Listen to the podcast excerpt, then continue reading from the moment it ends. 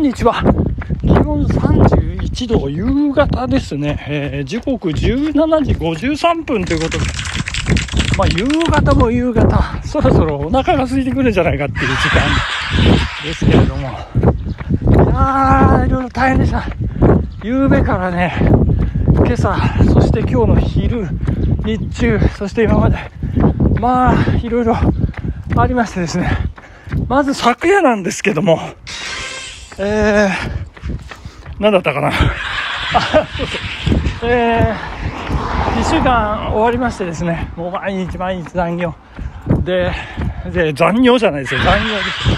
あの、会社の仕事がね、忙しくて、まあ、いろいろ、ああだこうだ、あっちひっつけ、こっちひっつけ、ああやってこうやって、で、時間が空くとね、あのー会社の仕事、会社の仕事っていうか、自分のね、あの、こう部署の仕事、歯車になってね、えー、構成という仕事を一生懸命大車輪を回しましてですね、えー、で、そんな合間にですね、会社の仕事じゃない仕事をちょこちょこちょこちょここう確認をするというね、えー、やり取りをしたり、連絡を入れたり出したり、というようなことでまあ目まぐるしい週間、そして金曜日、いつもの蕎麦屋で、グビグビグビグビ飲ませていただきまして、いやー気持ちよかった。気持ちよかったです。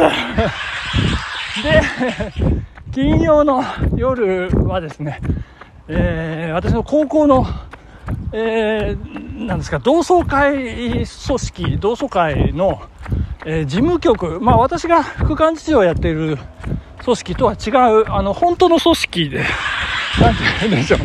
あの、本部っていうんですか、えー、長野にある本部の事務局の、えー、スタッフさんですね、事務局の人と、えー、差しで、まあ、ずっとね、もう何年も、8年以上ですか。ら、飲みましょう、飲みましょう言って、えー、やっと念願叶いましてですね、あの、飲んで、まあ、あんな話、こんな話ね、まあいろいろ話しましたね。歴代の会長歴代の校長。であの事務局長はこうでした。この事務局長はこうだったとかね。まあいろいろ ありまして。でまあ私もいろいろねあの同窓会とこう関わりがありましてあの高校のオリジナルビールをね我が同期で、え企画して作った時もですねまあいろんな話がありましてですね。いやそんなね裏話事務局も苦労していただいたというねもうあの全ての同窓生にチラシをねあの同窓会の開放にチラシを投げ込んで全部に送ったっていうねそんなこともあれ大変だったんだからとか言われてね。いやいやいやまあありがとうございましたとしか言えませんけれども。まあまあまあそんな昨夜からですねえー、今日は日中は、あの、夏休み企画、夏休みイベントですね、あの、看板や、あと石黒さんの、えー、私の寄せ文字屋というね、寄せ文字教室。いや、大盛況でございます。大盛況というか、そんなにね、まあ、物が物、立地が立地ということで、あのー、人が、もうバカバカバカバカ出たり入ったりっていうような感じではないんですけれど、まあ一応ですね、あの、引きも切らせもせずという形で人がね、えー、常に私の前に座っててくださいましてね、えー、まずはこう書くんです。筆のお腹を使うんです。じゃあこういう字書いてみましょう。書いてみましょう書。いやいやいやいや。いや、私もね、楽しかったですよ。勉強になりました。いやー、よかったよかったという話なんですけれども。朝ですね。いや、あの、ゆうべ飲みすぎたんですね、きっとね。なんか、もう朝9時スタートだということで、9時に間に合うように、9時に間に合うように遅れちゃいけない。もう朝ね、バタバタバタバタ、甘ちゃん見て飯食って、顔洗ってひげ剃って、やったんですけど、9時に会場到着したら、まだ鍵がかかってまして、おかしいなと思って、スケジュール帳見たら、11時からっていうね、2時間間違えちゃいました。どんだけ焦ってるんですかね、私ね。いや、で、その2時間また家に戻って、家の買い物をしまして。で会社の仕事ね持ち帰った。会社の仕事もねまあちょっとですけど手をつけてでさあ出発だと。いうような感じでね。いやー大変でございましたね。いやいやいやびっくりしました。2時間間違えるっていうね。そんなことありましたけどそそれで昨日その事務局の人と話をしてた中でこれはねなんか面白い話なのか残念な話なのか分かりませんけれども。あの後者のこれラジオでかつてお話ししたかもしれませんけれども後者の、えー、なんかセンターの、えー、トップ部分ですねあの平井心こんにちは平井心今挨拶されました 平井心の台座の部分に、えー、高校現役時代ね、えー、悪ガキ5、6人で登って夜ですよ。あの、そこに名前を書いたんだ。誰々参上みたいなね、名前、な、これ拍手じゃないですね、これ。名前を書いたっていう事件がありまして、で、校舎改築だっていうことで、あの、いや、よかった落書きのね、証拠が消えてよかったよかったみたいな話になってたんですけども、どうもその校舎保存されることになったみたいで、あの、今もね、残ってるんですよ。んで、だから、その平井心の土台の部分には、えー、まあ私の名前もね、あの、書いてあるんですよ、なんて話をしたら。そしたら、そしたらですね、なんか、平井心取り替えたから、もうないかもしれませんよ。え取り替えたの？っていうね、えー、そんなことがありまして、ただその平井心の、平井心そのものを取り替えたのか、あるいは、あの、土台もろとも取り替えたのかはね、ちょっと定かじゃないんで、ちょっとお願いをして、えー、まあ来週以降なるんですけど、その工事の時のね、あの、工事完了写真っていうやつですか？